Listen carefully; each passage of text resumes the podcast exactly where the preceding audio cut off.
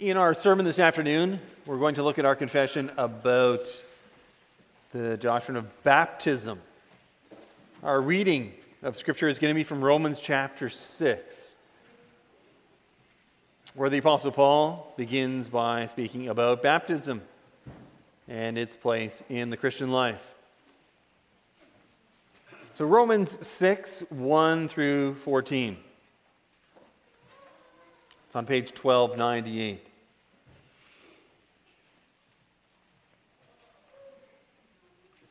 Romans 6, verse 1, hear the word of the Lord. What shall we say then? Shall we continue in sin that grace may abound? Certainly not. How shall we who died to sin live any longer in it?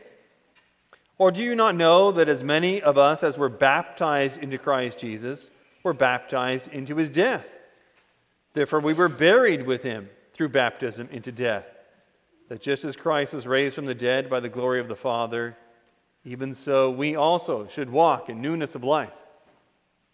For if we have been united together in the likeness of his death, certainly we also shall be in the likeness of his resurrection.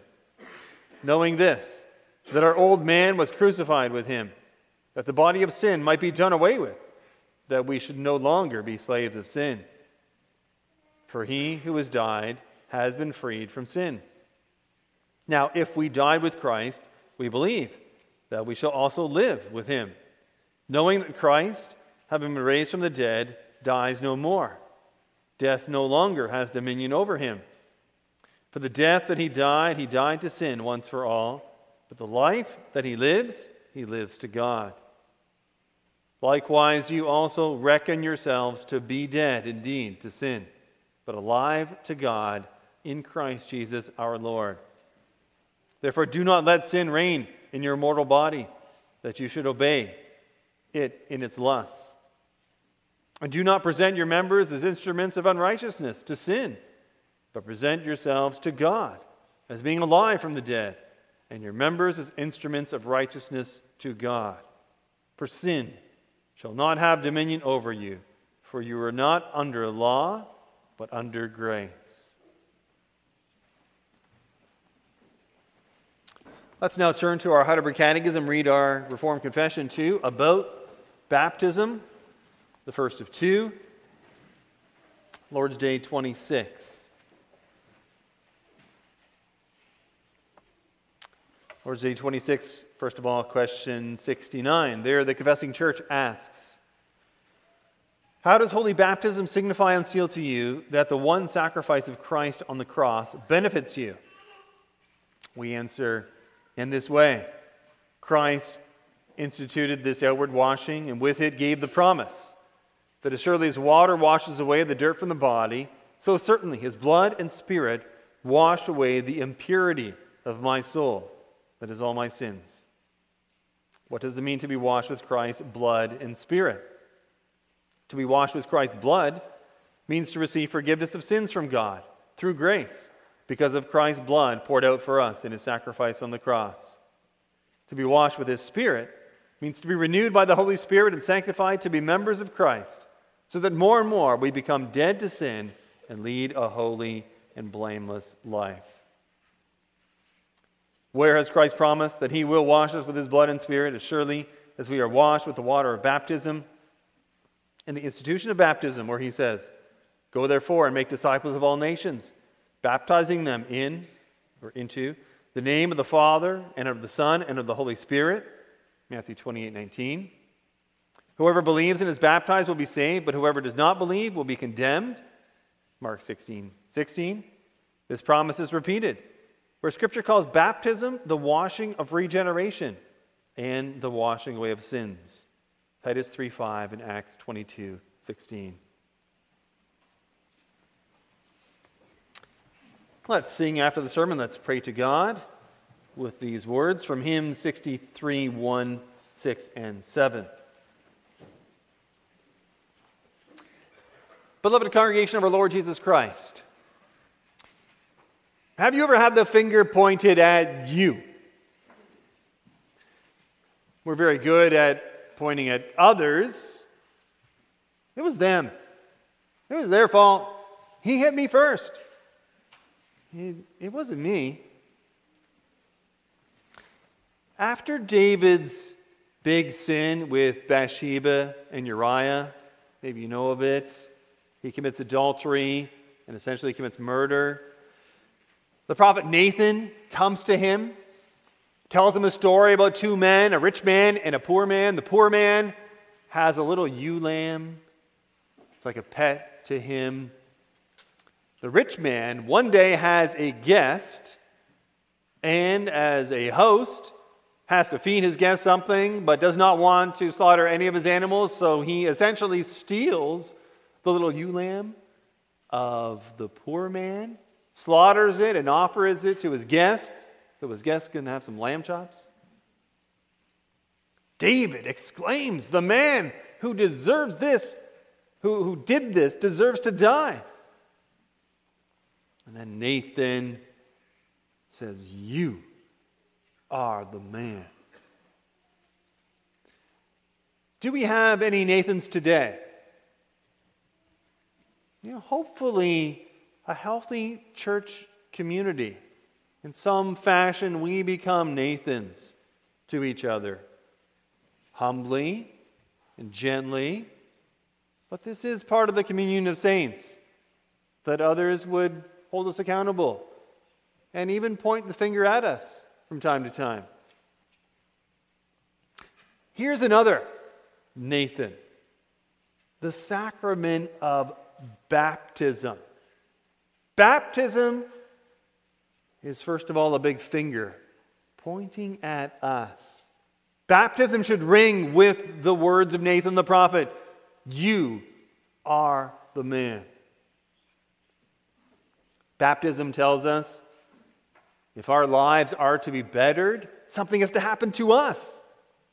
Baptism tells us the problem is not so much out there, but in here. It's not our circumstances that need to be changed, it's us. In our form for baptism, we confess. Baptism signifies the impurity of our souls so that we may detest ourselves, humble ourselves before God, and seek our cleansing and salvation outside of ourselves. That is in the form of baptism. I'd be curious to know how active that is in our lives. The baptism is given, first of all, so that we may detest ourselves. Are we busy with that? Baptism is given so that we look at ourselves and we even begin to hate things in us. A prominent psychologist said a few years back that he considers only one kind of person relatively hopeless.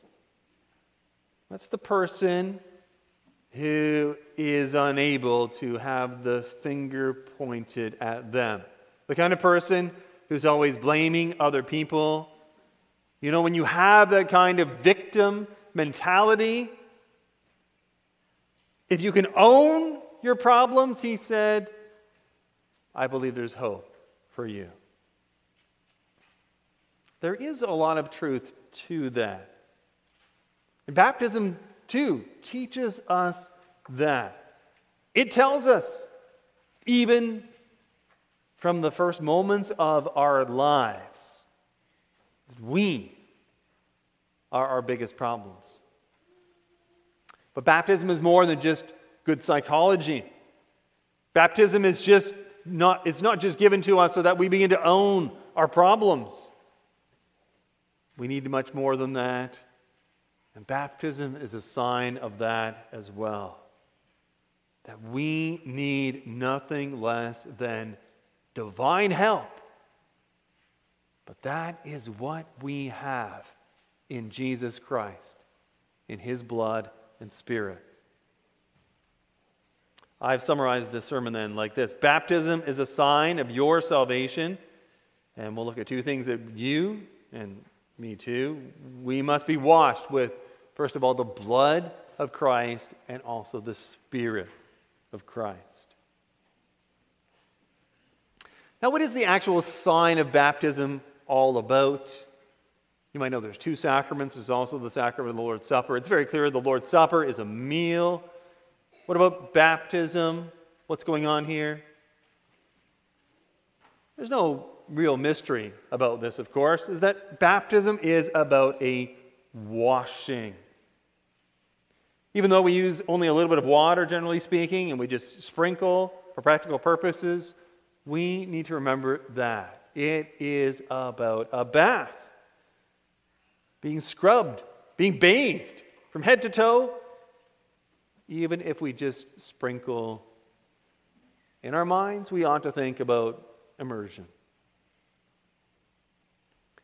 Do you like taking a bath? Maybe you don't. But what if you couldn't take a bath? How long could you tolerate it? Maybe a week, maybe a two, two weeks. Like your wife, if you're married, far less. How about you if you went out without a bath for like a whole year? Can you imagine what you would be like? But that is what we are like without Jesus Christ. We are in desperate need of a bath. Sin, among other things, sin is dirty. In fact, in some places in the Bible, the Hebrew word for guilt is related to words for dung. Sin is dirty. It's not dirt like nice soil out in the fields, but more the kind of stuff you'd find in a barn. That's where sin leads us. Sexual sin, there's a reason why we think of it as something as dirty. It has a way of defiling. But it's not just that sort of sin. Really, every sort of sin defiles us. And perhaps at times you know that. I mean, have you ever had it when you, you gossip, when you say something, and, and you know that your words, they haven't just been maybe untrue or, or malicious, there, there's something defiling about them. And that you said them, you know, they have an effect on somebody else, but they have an effect on you as well. All sin is like that something unclean, something impure, something defiling. We need to clarify as well that this is not just something that we feel. Although sometimes we feel this, but sometimes we don't feel this. But regardless of what we feel, this is what sin does to us. No matter how much we might feel it, before the judgment seat of God, we as sinners are defiled, we are filthy. Although you wash yourself with soda and use an abundance of soap, the stain of your guilt is ever before me, declares the Lord. Jeremiah 2 22. I mean, maybe sometimes we can get over the stench of our sin ourselves. But regardless of that, God sees the filth of your sin, the filth of its guilt, the filth of its misery. And isn't it troubling to think that? That, that God sees that? I mean, maybe other people around you don't see it. Maybe you have gotten used to the filth of your sin. But God, the most holy God, your sin reeks to high heaven. The Jews in the Old Testament were very much taught about this the holiness of God and their own unholiness. They had all those laws about clean and unclean. For instance, all of them taught them that their God, the true God, was serious about being pure and holy. You might know the Israelites. They had to be careful of what they ate. They had to be careful of what they planted out in their fields. They were not allowed to mix things together. Their very clothing, even. All of this, constantly, they were reminded. In every facet of human life, God is a holy God. It would be a challenge to keep all those laws and to remain ceremonially unclean, or to remain ceremonially clean in the Old Testament. But it would be even more of a challenge to realize that all that ceremonial law in the Old Testament, that was just a teaching tool. That was just the tip of the iceberg. That was just to make the Israelites realize that this was what their sin was like. Can you and will you confess God is a holy God. And I, as a sinner, know nothing about holiness. I am so utterly impure and defiled. I need to be washed. Baptism is a challenge that you need that, that even a little child needs that. But of course, it's also a promise from God that He will wash us in ways that no one else can.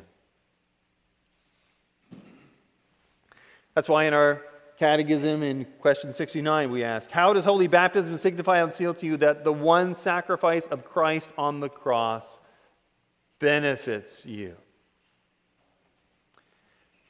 Heidelberg Catechism, as it deals with the sacraments, very much wants to steer us away from a Roman Catholic view of the sacraments. In the Roman Catholic Church, the sacraments become a kind of power in and of themselves. The sacraments almost become a sort of magical ritual. And that's why the Roman Catholic Church, too, has more than just sacraments of baptism and Lord's Supper marriage, other things are a sacrament in the Roman Catholic Church because if you do those things and make them a sacrament, they give you things themselves in the working of that sacrament. The focus then is on the church and the church's rituals. Here in the Heidelberg Catechism, we steer away from all of that. Now, the point of the sacraments are to focus our faith on the work of Jesus Christ. The point of the sacraments are to teach us and assure us about what his cross is all about. Baptism is not some sort of ritualistic washing. The water itself does not have to be blessed by the priest to do something, like take away your original sin. That's completely pagan to think like that.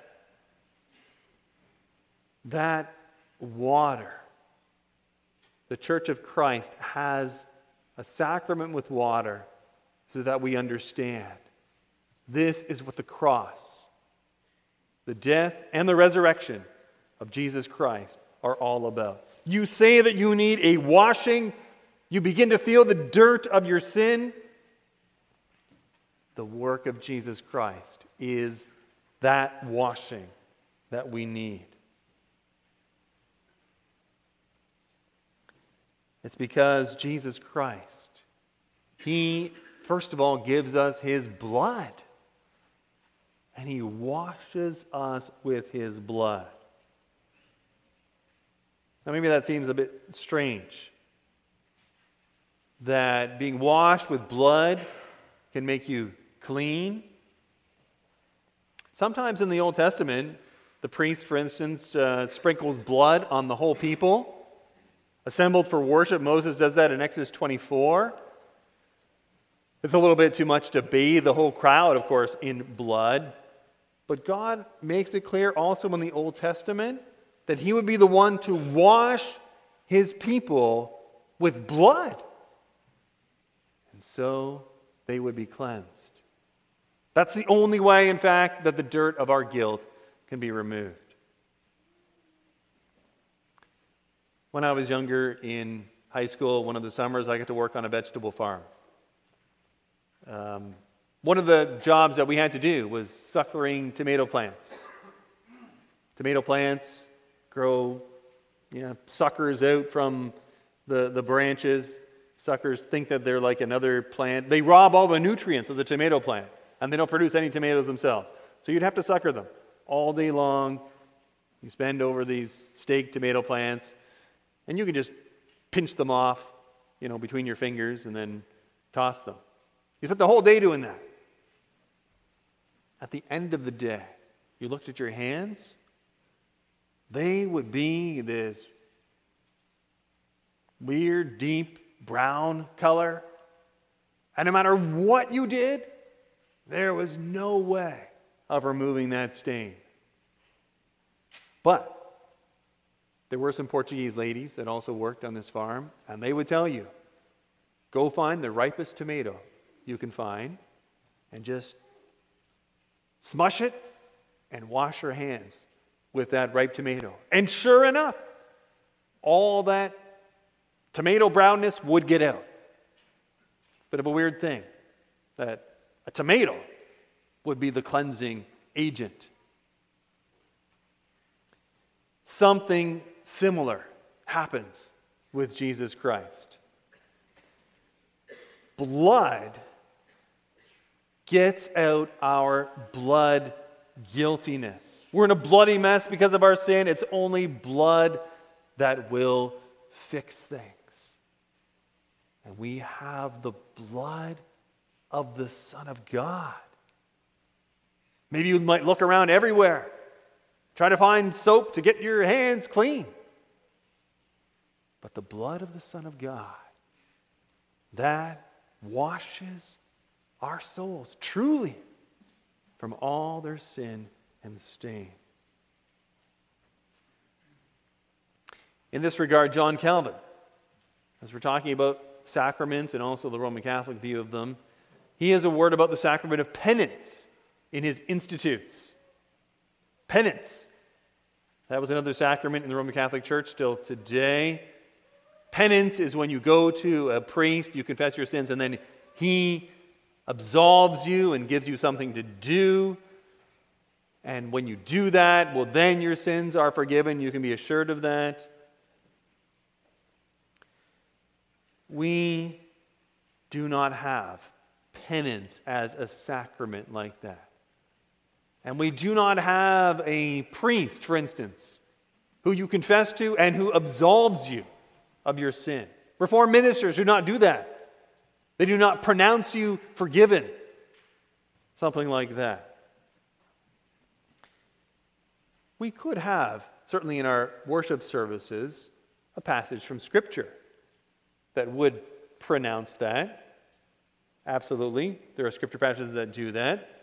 But then John Calvin, as he debates this in his Institutes, he correctly says, Have we reformers done away with penance?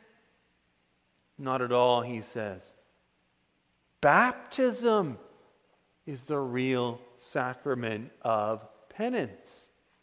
It has been given to those who are intent on repentance as a confirmation of grace and a seal of assurance. So, do you see how John Calvin thought about baptism? It's a scriptural way of thinking about baptism. Baptism is not just something to be done when we're a baby. Baptism is something to be active in the life of a believer.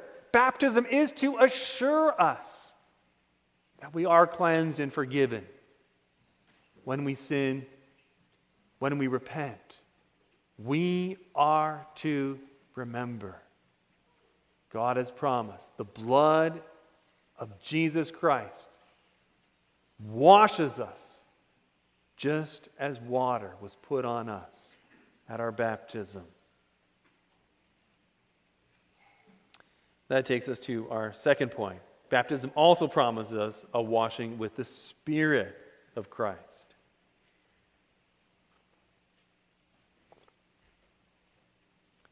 You and I, after all, we need more than just forgiveness, we also need life renewal in a broader sense. We all need to be changed. Now, that can be very tough to admit, of course. I think by default, we all like to think, I don't really need like deep change. Just give me another chance. I'll do better next time. We like to think, well, if we just change things on the, on the surface of our lives, it'll be okay. It is a great time when we realize we need to be changed deep down or from head to toe. Look at Scripture. Look at the Old Testament, for instance. Is that not a lesson? The whole Old Testament, a lesson in how deep the power of God needs to go and needs to be. The Israelites, they're redeemed out of Egypt. The Red Sea is parted before them.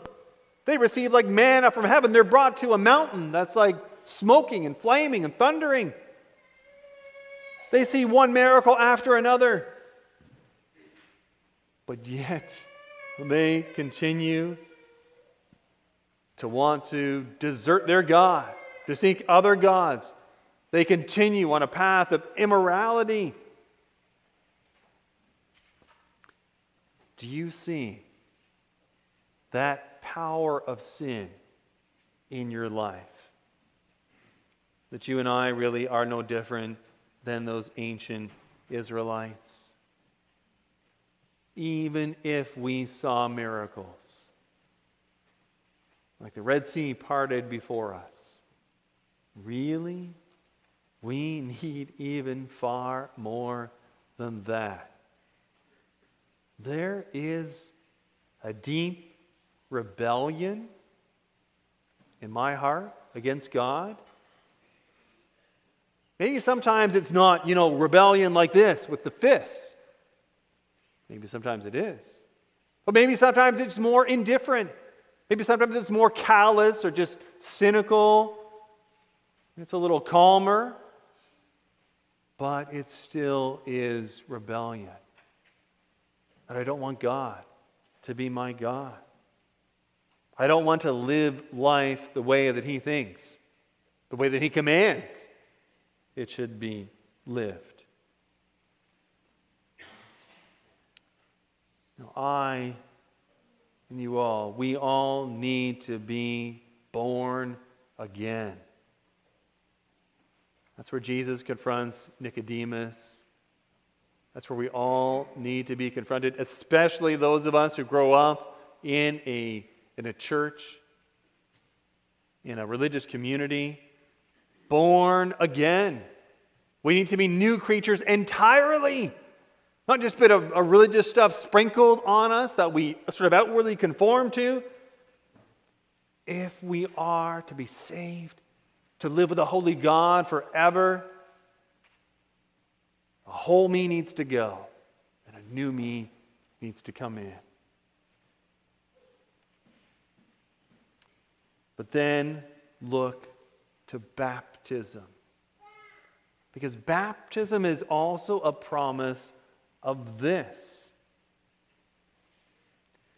The Apostle Paul in Titus 3 talks about how baptism is a washing of regeneration and renewal.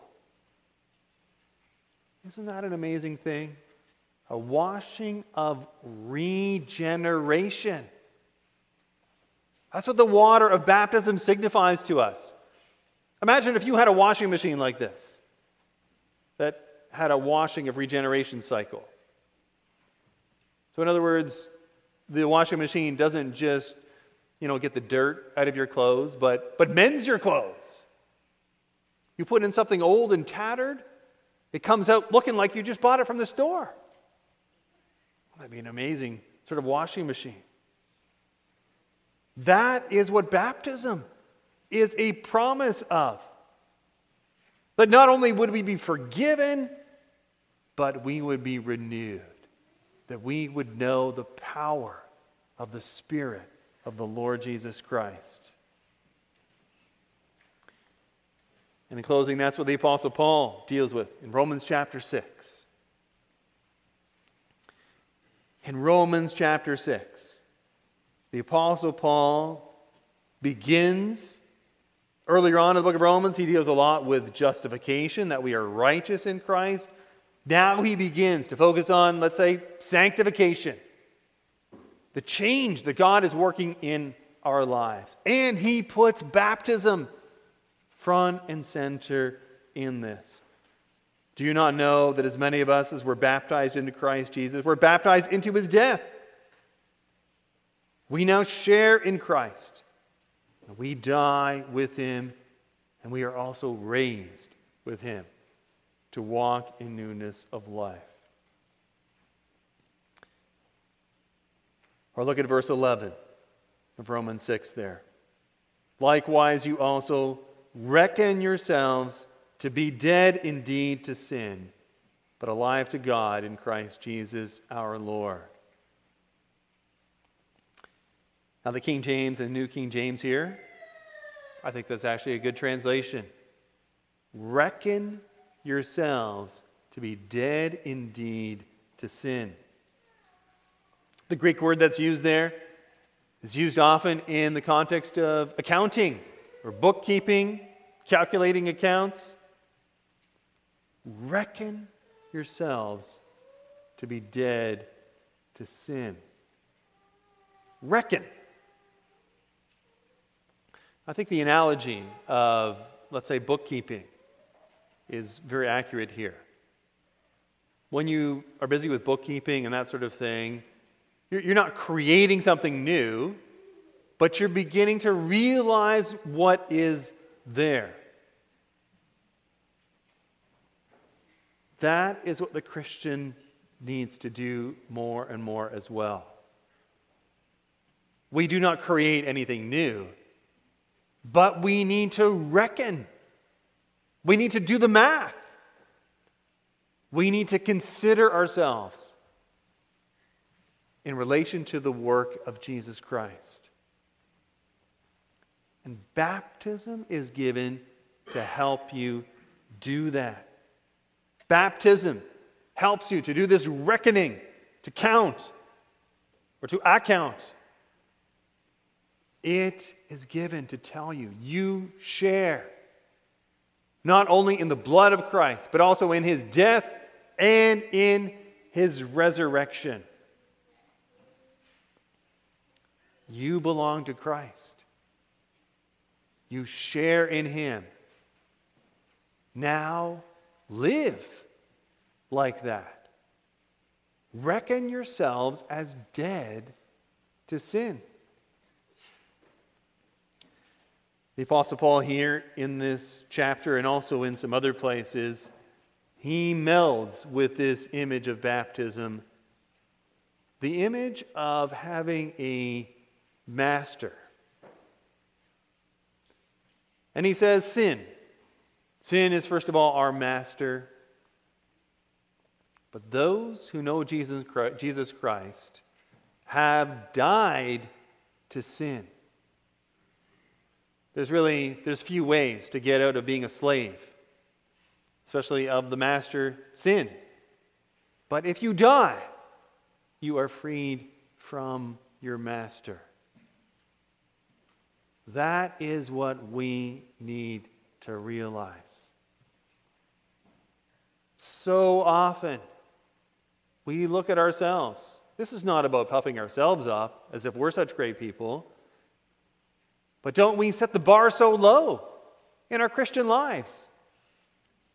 We begin to accept sin, we begin to normalize sin. We need to reckon ourselves as dead to sin. That master sin. We, that whole existence has died in Jesus Christ. Jesus Christ is our master. And we will look to him, to his word. We will live by his spirit. Baptism is given to you to help you do that math. Noah, you and I as well, we can look to the rainbow and be reminded of God's promises. Abraham could look to the stars and also the sand of the sea. We have baptism. What is your baptism to you? Is it just something? You know, an item in your past? Yes, I, I was baptized. Is it perhaps a bit of an insurance policy in your mind? Well, it's better to be baptized than not be. The story goes that Martin Luther, always buffeted by his own conscience, when he was a teacher, he had the habit of writing on his chalkboard so that he would see it when he himself entered his classroom in the morning. I have been baptized. Do you see why? Amen.